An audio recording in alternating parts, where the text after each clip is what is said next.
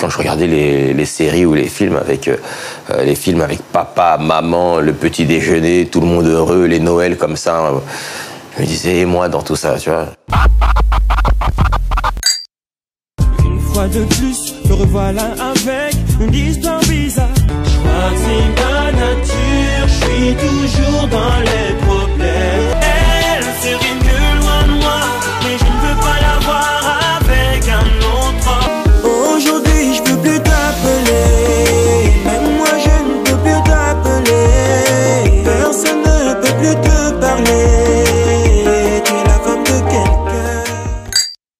Alors on trinque à quoi? Ouais. Contraint qu'à la vie, contraint qu'à l'amitié. Ça fait quoi? Ça fait 10 ans qu'on se connaît? Ça fait 10 ans, donc ça y est, Ouais. on a passé le cap de l'amitié, on est devenu famille là. Ouais, c'est la famille, ouais. Ouais. Quand on s'est rencontrés, j'étais un tout jeune animateur. Talentueux. Toi, tu étais déjà une grande star internationale. Et 10 ans plus tard, tu es une étoile encore plus grande.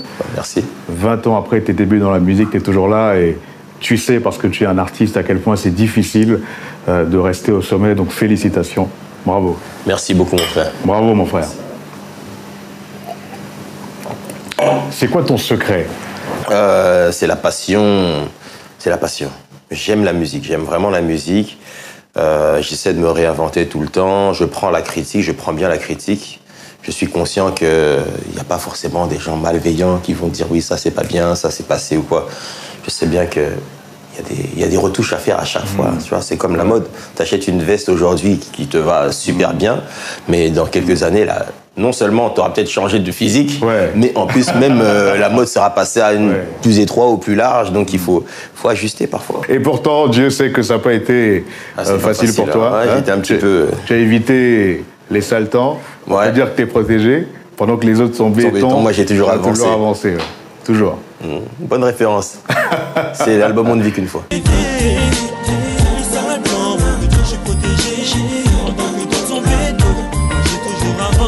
Tu es né en 77 Exactement. à Suresnes, Sur Rennes, ouais. ici en France. Et euh, tu as vécu à Boulogne. Famille africaine, Il y dans avait un une appartement. dizaine de, de personnes dans l'appartement. Ouais, grosso modo, on était une dizaine. Ouais. On était entassés les uns sur les autres un petit peu, mais c'était bonne ambiance. C'était quoi l'ambiance à la maison hein C'était, c'était très vivant.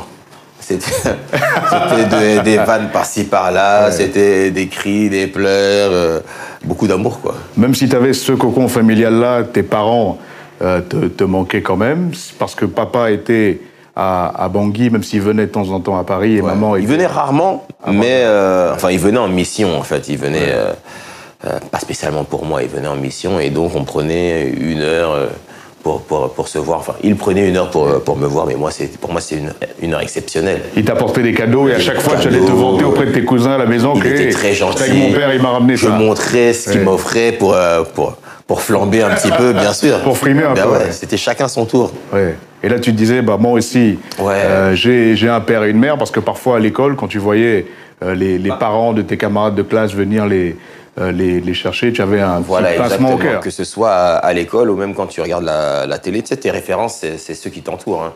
Et Mm. la télé en fait beaucoup partie. Donc, quand je regardais les, les séries ou les films avec les films avec papa, maman, le petit déjeuner, tout le monde heureux, les Noëls comme ça, je me disais, moi dans tout ça, tu vois, je veux aussi avoir ma maman et mon Ouais. papa à côté de moi. et- Donc, c'était ma vision à l'époque. Aujourd'hui, c'est clair que euh, je me vois avec une famille, papa, maman et des enfants aussi, mais euh, quand j'ai un, j'ai un- j'ai un- un regard sur mon passé, le passé que j'ai est exceptionnel avec la famille que j'avais.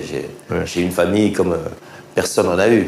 Comme dirait notre ami Pete, la vie nous sacrifie d'un côté comble ailleurs. Exactement. Tu n'avais pas ton père et ta mère avec toi tous les jours, mais tu avais tes tantes, tu avais Ouais. tes, Ouais. tes cousins, tes et frères je, et sœurs. et je sais pas si euh, avoir une famille euh, entre guillemets normale aurait été plus porteur que la famille que j'ai. Tu allais aussi souvent en vacances à Brazza? Ouais, exactement. J'allais euh, chaque année, j'allais en vacances, donc sur- surtout pendant, pendant l'été. Mm. Donc c'était des deux mois, trois mois, et je découvrais toute ma famille, euh, toute la culture. Donc j'ai vraiment baigné dans la culture. euh, Mm. Tu étais, le, tu congolaise. étais le petit benguiste de Paname qui venait euh, Euh, en vacances au bled. On était plein de benguistes.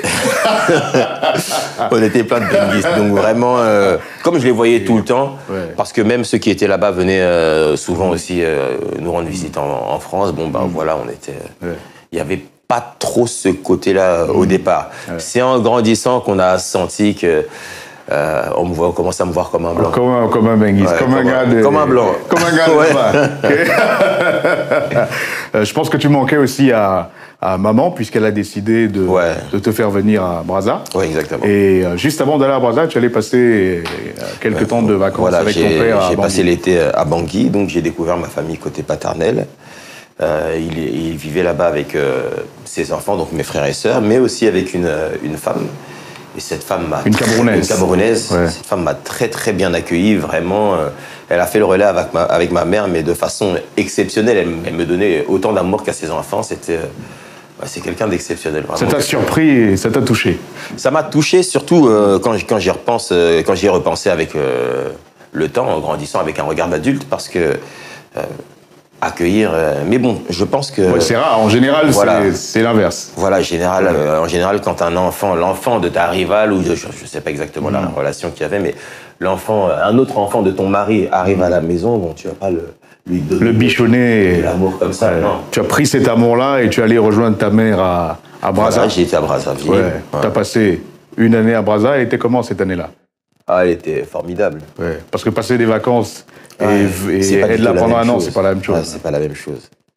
C'était, c'était formidable. Surtout que, tu sais, quand, euh, quand j'étais euh, ici dans, euh, dans, ma- dans les- mon école à, à Boulogne, j'étais, j'étais l'un des petits noirs de l'école.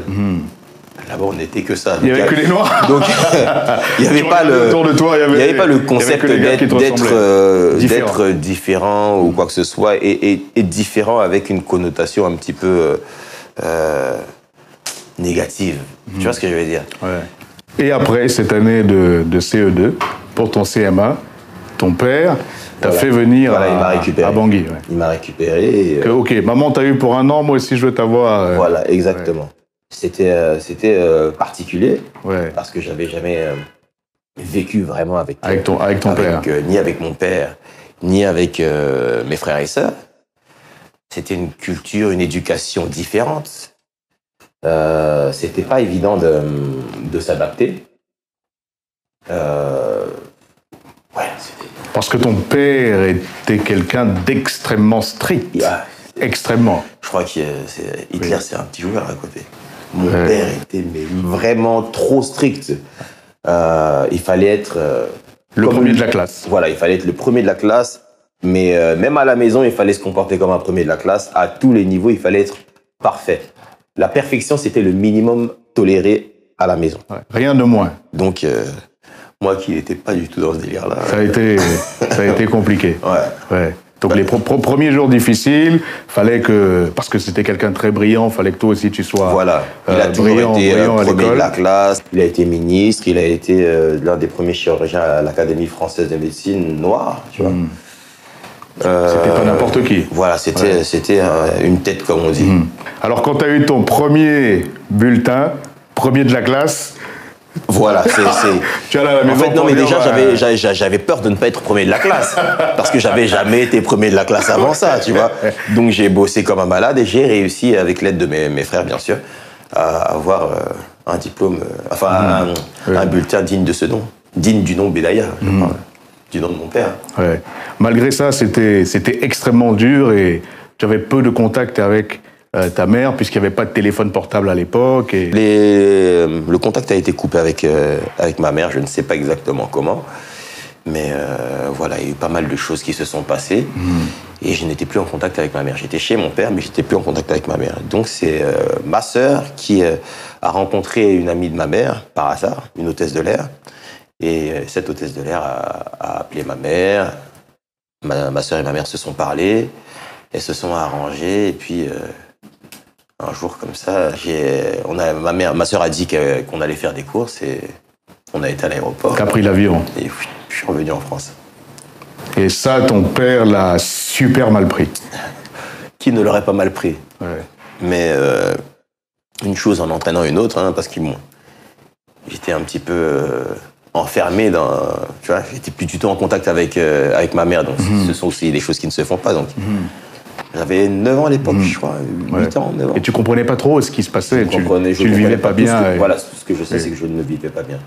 J'avais euh, pas bien vécu le fait déjà même que la, la femme de mon père euh, s'en aille pendant l'année scolaire. Elle a été, Elle a été au Cameroun, puis la même année, on l'a perdue. Elle est, Elle est décédée. Et il y a une autre femme qui est arrivée à la maison. et- Bref, c'était euh, c'était compliqué tout ça pour, pour un enfant. Après euh, Boulogne, j'ai été à Brazzaville. J'ai vécu euh, un an chez, chez Maman ma mère, et un an puis chez- euh, chez, chez mon ton oncle. oncle. Et avec tous les problèmes, tu sais, quand, quand ça tirait, on était obligé de se baisser en cours. Mm.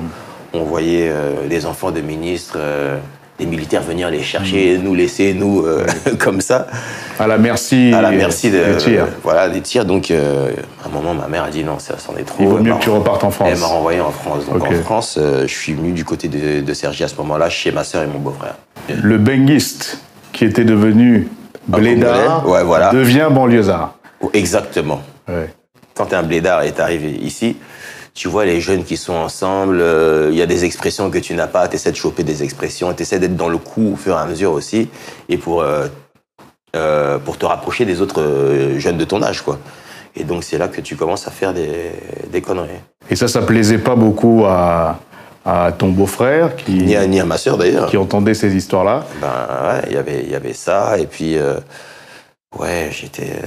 euh, J'étais un petit peu euh, brouillon sur, sur certaines choses, même à l'école, euh, à un moment j'étais moins, moins performant, donc euh,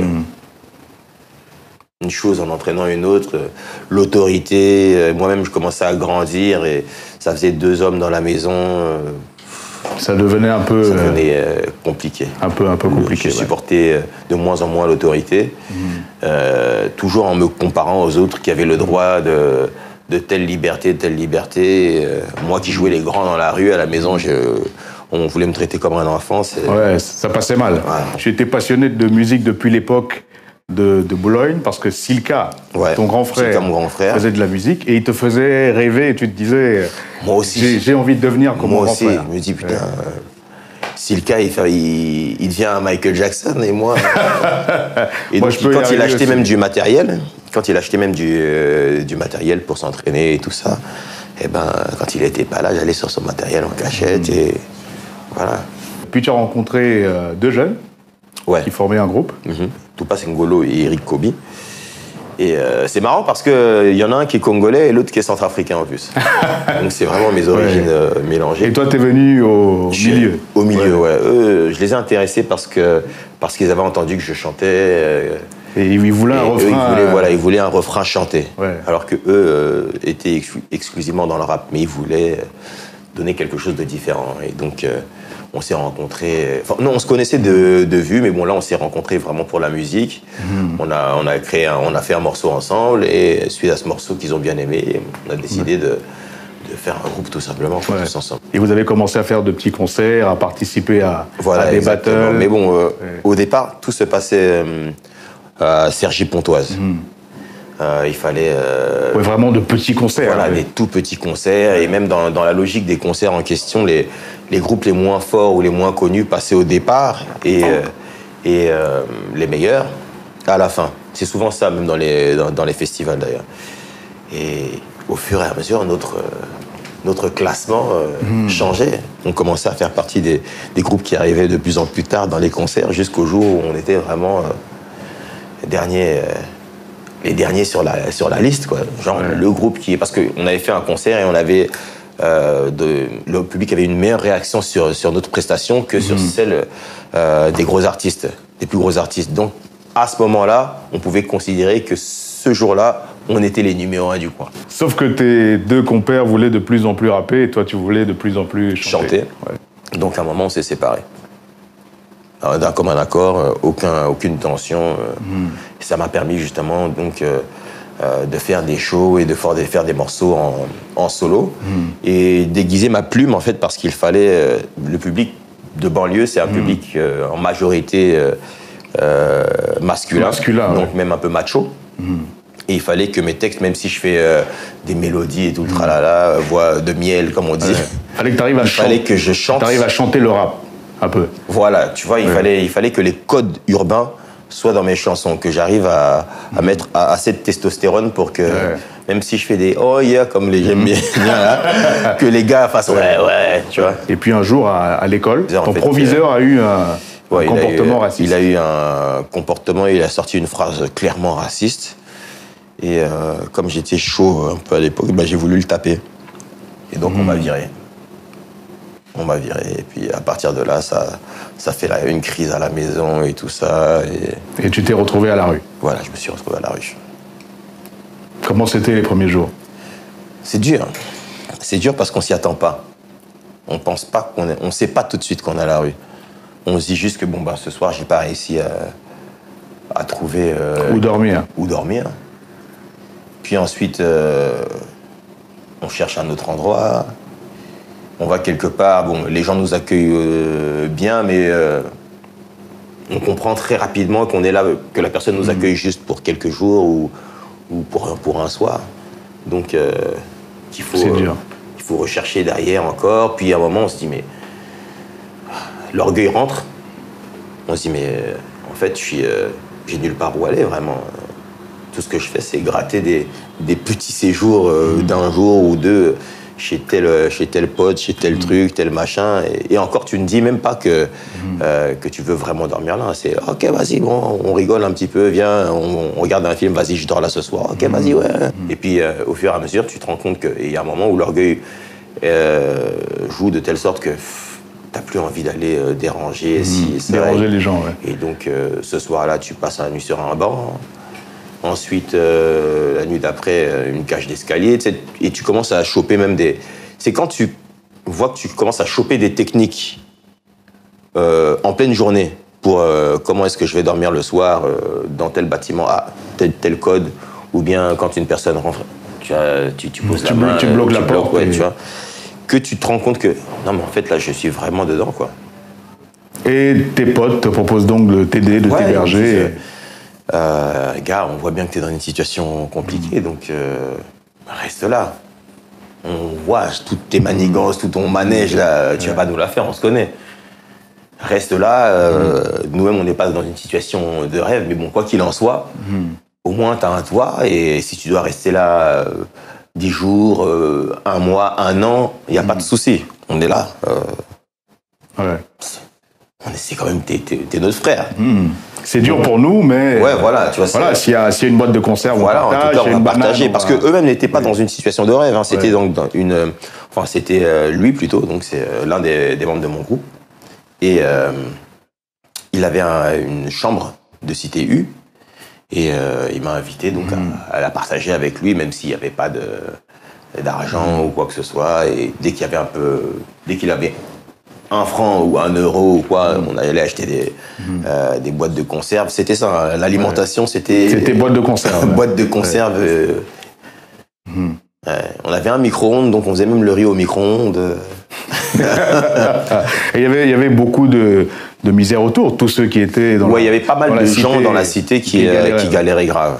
Et il s'est passé un truc incroyable un jour qui t'a montré à quel point vous On est- étiez on- dans on une situation grave. Ouais. C'est que tu étais à la maison, il y avait une boîte de conserve, Ouais. et donc ton pote devait rentrer pour que vous partagiez la, la boîte de conserve. Voilà, il, il nous restait qu'une seule boîte de conserve. Et euh, je me rappelle, il y avait, il y avait deux nanas, dont une que je kiffais vraiment dans le Dans l'immeuble dans, dans- dans- dans l'immeuble. Mais c'était c'était des copines. hein. Et euh, euh, ce jour-là, bon, à chaque fois je les dragouillais, mais elles m'envoyaient balader. Et ce jour-là, ils viennent frapper à la porte. euh, mais j'ai vu dans leur visage qu'elles étaient vraiment Qu'elles avaient désespérées, faim. qu'elles avaient Ouais. faim. Singela, s'il te plaît, vous avez pas une boîte de conserve ou quoi? Il ne restait qu'une boîte de conserve.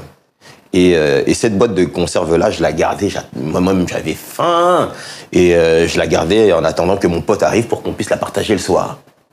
Donc j'étais pressé qu'on arrive au soir pour pouvoir manger. Et elles arrivent en mi-journée comme ça, vrai, avec ce visage-là. J'ai dit, bah, je suis désolé, on n'a que ça. Et Ils m'ont dit, mais euh, s'il te plaît, s'il te plaît. Donne-moi Alors pour, faire la, la blague, j'ai dit, eh, bon, bah, dans ce cas, il faut... euh, je vous la donne si, si on fait un plan à trois. Et j'ai vu les filles venir vers moi, mais sans se poser de questions Ils ont commencé à se déshabiller. elles sont venues directement vers moi. Et euh, quand j'ai vu ça, ça m'a fait, mais ça m'a fait tellement mal. Ouais. Euh, je leur ai donné la boîte de conserve. J'ai dit, euh, allez-y, je vais, je vais Allez-y, me débrouiller. Et elles ont pleuré. Elles ont pleuré, donc ça m'a fait très très mal. J'ai euh, couru chez un pote qui habitait de l'autre côté de, de. Euh, j'ai dit Léon, non, il n'était pas là. J'ai attendu qu'il arrive. Je lui ai expliqué, je lui ai dit qu'on n'a plus rien. Il a fait ah vas-y, bah, tu tombes bien, moi je viens d'avoir ma paye. Donc il, nous a donné une quinzaine de boîtes de ouais. euh, Tiens, machin, tac, tac. C'était Noël. C'était royal, tu vois. Il a même pas hésité, tu vois. C'était, on était vraiment Partage, euh, partage. dans, Esprit de famille. Esprit de famille. Et je pense que c'est ça qui qui fait que ma vie est comme ça aujourd'hui. J'ai- Je, je partage. J'ai toujours eu des gens comme ça autour de moi et je serai toujours comme ça aussi. Donc euh, après après cet épisode de de, de famine, Mhm. comme je sortais avec euh, une nana qui, qui m'a pris sous le bras, elle m'a emmené euh, à gauche, à droite. Une, une- une nana qui vivait dans un, dans un autre monde. Ouais, elle, elle habitait au château de Versailles. Ouais. Elle habitait dans le domaine du château de Versailles. En, fait, son père bossait dans, dans le domaine du château, château de Versailles et eux habitaient dans l'une des maisons de Henri IV. Donc, euh, le parallèle entre ma galère et, et- et sa vie, c'était Ouais. quelque chose de, de fou. Vous étiez à deux extrémités, en fait. Deux extrémités. et, euh, elle euh, a fait des CV pour moi. Elle m'a emmené euh, à plusieurs entretiens. Et, et voilà, j'ai chopé un, un job, en fait, au McDonald's. Mais c'était royal. Je mangeais maintenant chaque jour, vu que je travaillais au McDonald's. Oh. Je mangeais chaque Tu avais à jour. bouffer, tu avais un salaire. J'en ramenais en cachette, Ouais. euh, tac, euh, à, mon, à mon frérot qui m'hébergeait. Mm. Donc c'était c'était devenu quelque chose d'exceptionnel. Et je tiens à signaler que vraiment, autour de moi, donc ma, ma famille, personne ne savait euh, Dans quelle situation dans quelle tu étais j'étais. Ouais. J'avais honte, je voulais pas dégager ce truc-là de pitié quand on me voit. Hmm. Non. Et euh, en parallèle, je continue à bosser ma musique, à fond. À fond, Hmm. parce que je me disais, t'inquiète pas, gars, Ça va. t'inquiète pas. Là, Tu machin, vas y arriver, mais quand on pas. va entendre ta mélodie, Ouais. ce sera là, ta vengeance. Et tu tirais déjà à ce moment-là euh, euh, ton, ton cousin, ton cousin Dave que tu Ouais. avais euh, rencontré à Bruxelles parce qu'il habitait là-bas. Ouais. Et comme ta mère tenait à ce que tu connaisses sa famille, tu allais souvent à, Ouais, à voilà, on Bruxelles allait, on allait à Bruxelles. Eux, euh, quand j'étais chez ma sœur, eux venaient euh, souvent euh, nous voir euh, sur Paris, enfin Hmm. sur Cergy. Ouais. Et euh, voilà, j'ai capté que lui avait une fibre euh, Artistique, il avait. Artistique. euh, ouais. Et donc à cette époque-là, tu apprends que le, le- le tout-puissant euh, Sectora se, se prépare à, Ah ouais. à sortir une compile R&B. Exactement. Euh, sauf Exactement. que t'es personne, donc. je, je n'ai euh, personne, je n'ai pas le contact Ouais. pour faire partie de ce truc-là. Et à cette époque-là, en plus, le R&B euh, était nulle part. Donc, euh, Mm. c'était, ce- ça aurait été la première euh, fois qu'il y aurait un, euh, l'occasion de présenter euh, un truc au grand public. Tu disais, j'aimerais vraiment être. être Tout le monde, tout le monde me disait, il faut absolument que tu sois sur ce projet, Mm. mais j'avais pas le, le contact. Par contre, je devais participer à une compile, euh, la compile d'un, dealer là. Et quand j'étais chez lui pour lui faire écouter mes morceaux, lui était au téléphone avec Sectora. Quand j'ai capté qu'il était au téléphone avec Sectora, je lui ai dit mais c'est avec Sectora que, Que tu il m'a dit, hein. il m'a dit quoi tu veux faire partie de la compile? J'ai dit mais ouais, il a dit ok. Euh, je te présente à Sectora, je t'amène sur la compile si je t'amène en tant que mon artiste.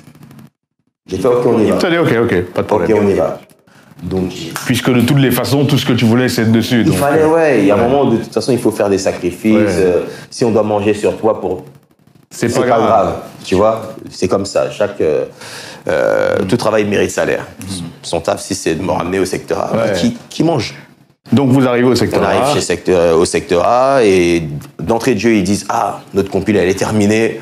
On a toutes les chansons dont on a besoin. C'est vraiment de la tuerie. Et en écoutant leur maquette aussi, je me rendais compte qu'il n'y avait pas ma touche à moi. Hmm. Une touche plus urbaine, plus euh, couillue, si on peut Ouais. dire. Tu vois, Plus R&B ghetto, euh. Voilà. Il n'y avait pas. Je trouvais que que ça manquait. Et je pensais. que- et, et même en termes de mélodie, je, je trouvais que j'avais un style qu'il n'y avait pas forcément sur cet album-là. Même s'il y avait des artistes, bon, dans, non, côté, côté urbain, il y avait quand même, mais elle est, elle est, son morceau n'était pas encore sur la compile à ce moment-là. C'était au Allen, il a, elle arrive plus tard sur la compile. Mais euh, parce que Wallen, c'était vraiment. Ouais, c'était fort. Vraiment, fort. vraiment fort. Crois qu'il y avait Matt sur la compile aussi. Matt Houston aussi Ouais. était sur la, sur la compile, Sweetness aussi. Gynéco. Euh, j'ai- en fait, voilà, il y avait tous les artistes du secteur A qui Déjà. étaient dessus. Et Ouais. comme c'était tous des stars, Hmm. euh, il y avait d'autres artistes aussi, même comme Oxmo Puccino, qui n'était pas Hmm. euh, de- du secteur A, mais qui figurait quand même dessus. Donc c'était c'était un rendez-vous important. Hmm. À ne pas manquer. À ne pas manquer. Et là, on nous dit, c'est mort. Donc, bon, ben, en bougeant de là. euh, Le dealer n'insiste le pas, dealer, il donc- dit, Ah, bon, ben voilà, t'as vu, euh, c'est mort, allez, ciao. Il prend sa voiture, il se casse. Moi, j'avais les larmes aux yeux. Je me suis dit, non, je galère trop dans la vie, je peux pas m'arrêter là. Je, euh, je rentre à nouveau chez Secteur A, j'avais ma cassette, je la mets dans leur, dans leur- Je mets stop à leur truc. Hmm. Je, je mets ma cassette et je mets lecture. Ils me regardent du genre, mais Et tu, il est tu fou cet enfant-là. Et tu bloques là. Et je bloque et je me mets à chanter. Ouais. T'avais pas les moyens d'enregistrer, donc tu as, tu as mis, tu avais que l'instru sur la cassette et toi tu chantais. ouais, là c'était vraiment la, la période où enregistrer c'était euh, C'était compliqué. c'était dur. Et donc voilà, j'ai mis euh, cette cassette, j'ai commencé à chanter. Bon, il y avait que des racailles dans le bureau. et euh, mais ils ont salué mon toupet, tu vois, et ils ont commencé à écouter ce que je faisais et ils ont dit ah c'est pas mal, hein, tu peux remettre? Je remets, je rechante et ils font ah non, franchement, ce que j'ai écouté là, c'est vraiment pas mal. Euh, euh, Donne-nous tes coordonnées et puis on va faire quelque chose. Et donc, c'est de là que j'ai commencé à, à bosser avec euh, Sectora sur un titre pour cette compile. Ce- mais eux voulaient la chanson que j'avais chantée. Indigo, la compile. Voilà, Indigo. Alors que eux voulaient cette chanson-là que, j'avais- que je leur avais interprétée. Mais cette chanson-là, je l'avais promise pour une autre compile. Donc, Pour la compile du dealer. du dealer. Ouais. Et c'est- donc là que j'ai euh, écrit et com- composé euh, Comme personne. Mhm. comme personne. Qu'ils ont détesté. Ils ont trouvé que c'était. Mais. Singila, c'est quoi cette merde appelé, mais Singila, c'est quoi cette merde? Tu vas nous rembourser mon argent. Si Tu je t'attrape, je t'éventre. Ah Menace de mort. et, euh, et en même temps, j'ai rencontré par hasard euh, une femme de. Mais vraiment, dans le hasard, euh, en revenant de Belgique, Mhm. euh, j'ai croisé dans le, dans le Thalys euh, l'une des directrices de M6 Interaction. J'ai été les- elle était avec euh, quelqu'un, un, autre, ar- un artiste. Ils sortaient ensemble. Donc j'ai été voir l'artiste. L'artiste a écouté, il a kiffé, il a fait écouter à la nana, elle a kiffé. Donc je les vois les deux se chamailler pour, euh, Pour moi. récupérer la chanson, Voilà, ouais. pour récupérer l'artiste même. Ouais. Ouais, on- moi je veux bosser avec toi. Non, moi, machin. nanana. On échange les coordonnées. Finalement, euh, quelques jours après, euh, enfin le lendemain, la dame de M6 m'appelle. Je vais chez M6. Je vais chez un pote emprunter des vêtements pour être un peu beau. Pour aller chez M6. peu swagué. Euh, Tu vois, pour Ouais. essayer d'être propre sur moi. Ouais. Et, euh, et là, je chante encore le même truc. Ils adorent tous. Donc, elle me fait travailler avec des gens. Entre-temps, euh, Secteur A me rappelle. Parce que parce qu'ils ont entendu parler, ils ont entendu les gens parler de la chanson. donc. Voilà, et, Ouais. et puis parce que les artistes de Secteur A ont écouté et Ouais. ont tous adoré. Donc du coup, ils ont dit ah non, il faut que tu viennes avec vraiment, écouté Singila, la désolé si on c'est- t'a menacé de mort. ouais. Ouah, tu Mais- connais, c'est l'émotion, tout ça, tu connais, t'es la famille, là, allez, Ouais. Ils m'ont récupéré. Et euh, M6, bon, euh, c'était fini avec M6. J'ai euh, j'ai préféré bosser avec, euh, Ouais. avec euh, Secteur A. Parce que même si M6 avait euh, les moyens et. Ouais, ils avaient, et- non, et- et- ils avaient les moyens de me faire péter tout de suite. Ils avaient un, moyen- un- un média très fort et il y avait pas mal d'exemples de réussite sur Et- tout ce qu'ils avaient. Et il y avait les moyens. voilà, c'était des- de, de très très gros moyens. Mais tu as préféré le secteur A parce qu'il y avait la fibre artistique, Il y, avait, il y a une histoire. Ouais. Tu vois Il y a une histoire. Ce sont des gens euh, comme moi. Hmm. Euh, J'aimais cette, cette idée de famille, en fait. Hmm. Comme euh, on a souvent vu euh, les histoires de Motown, tout Ouais. ça, tu vois. Parce que avant de bosser avec eux, moi, j'étais un fan de Secteur A. Hmm. Et, et quand les jeunes voyaient Secteur A, ils disaient, c'est possible Hmm. pour des jeunes blacks de faire ça. Donc voilà, je voulais en être. J'aimais cette énergie. Et donc, t'as- et donc Voilà. t'es- tu les as rejoints J'y étais, ouais. Ça a été, ça a été l'une des plus grandes et des meilleures décisions de ma vie. de ta vie. Ouais. Et puis donc, il y a, il y a un jour important. C'est euh, le jour où il faut, euh, ils veulent célébrer le disque d'or euh, d'Arsenic. Ouais. Donc il y a une fête qui est organisée sur un bateau, tout le secteur A est là. Exactement. Euh, les, les pontes de l'industrie sont, sont là Voilà, également. Donc tu es exactement. invité à, à l'événement. Voilà, je suis invité sur l'événement. Et... Première chanson qui est balancée à la, à la soirée, c'est comme personne. Exactement. C'est même là que je l'ai entendu là, pour la première fois euh, mixé, masterisé et tout ça. Ouais. fait, oh, c'est ma chanson. J'étais, Et- j'étais tout gêné et je voyais toutes les stars, tous les artistes qui étaient autour dire oh là là, c'est cette chanson que j'ai écoutée au bureau, j'adore Ouais, et tout et machin. tout. C'est, mais qui est-ce qui chante ça? Ouais. Et on me montre du doigt. On dit, ah, c'est toi, Singila C'est toi, Singila, ils viennent, franchement, respect. T'es un artiste de malade. Alors, entendre ça de la bouche d'artistes que tu, que tu écoutes en boucle, que tu respectes, que tu vénères, c'était, euh, c'était un cadeau. C'était, mon Dieu, qu'est-ce qui m'arrive Tu vois les chefs de maison de disques arriver. Ah, c'est toi, Singila Ah, Enchanté. bravo, bravo, beaucoup Enchanté, je suis un tel boss de IMI. Enchanté, je suis un tel boss Prends de tel machin. C'était. euh. Et il y avait donc euh, mon grand frère à côté, Silka. Et à un moment, Kenzie euh, arrive, il me présente à, à Pete Bacardi. Qui venait tout juste de signer au Il, secteur A. il avait signé et lui sortait son album. Ouais. Donc Pete Bacardi, moi je connaissais déjà parce que euh, j'étais fan de Time Bomb et tout ça. Donc euh, même tous les freestyles de Pete, je maîtrisais tout. Je sais pas, peut-être que je connaissais même mieux ses textes que lui-même, tu vois. Et, euh, et quand on me le présente, tout de suite le mec hyper cool et tout, machin, Ouais. ça va, on- tu sais qu'on a des amis en commun et tout. Et tout, hein. ouais. Je fais, ah ouais, ah ouais. Ouais. Et là, Kenzie euh, euh, demande à Silka, mon frère, est-ce que je peux faire euh, une interview avec, euh, Singila. avec Singila? Parce qu'il y avait un magazine qui s'appelait Entrevue à l'époque et qui euh, devait euh, filmer Pete et, et Kenzie. Donc, Donc Kenzie voulait que- présenter la dernière signature. Voilà, Pete. exactement. Il Ouais. présente Pete, la sortie de son album. Et à la fin de l'interview, il dit Et lui, c'est Singila, la dernière sign- signature de Secteur A, alors qu'on n'avait même pas. Pas encore signé. Ouais. Tu vois? J'avais juste participé à leur compil. Quand il a dit ça, mais j'étais touché. Toute la France, devant toute la France, c'était c'était euh, une émission qui est passée sur TF1. Devant toute la France, je faisais partie du Secteur A. J'avais été intronisé, tu vois. C'était. euh, J'avais gagné, là, ça y est. Je crois que là on va se donner ça mal, mal personne. Mal personne.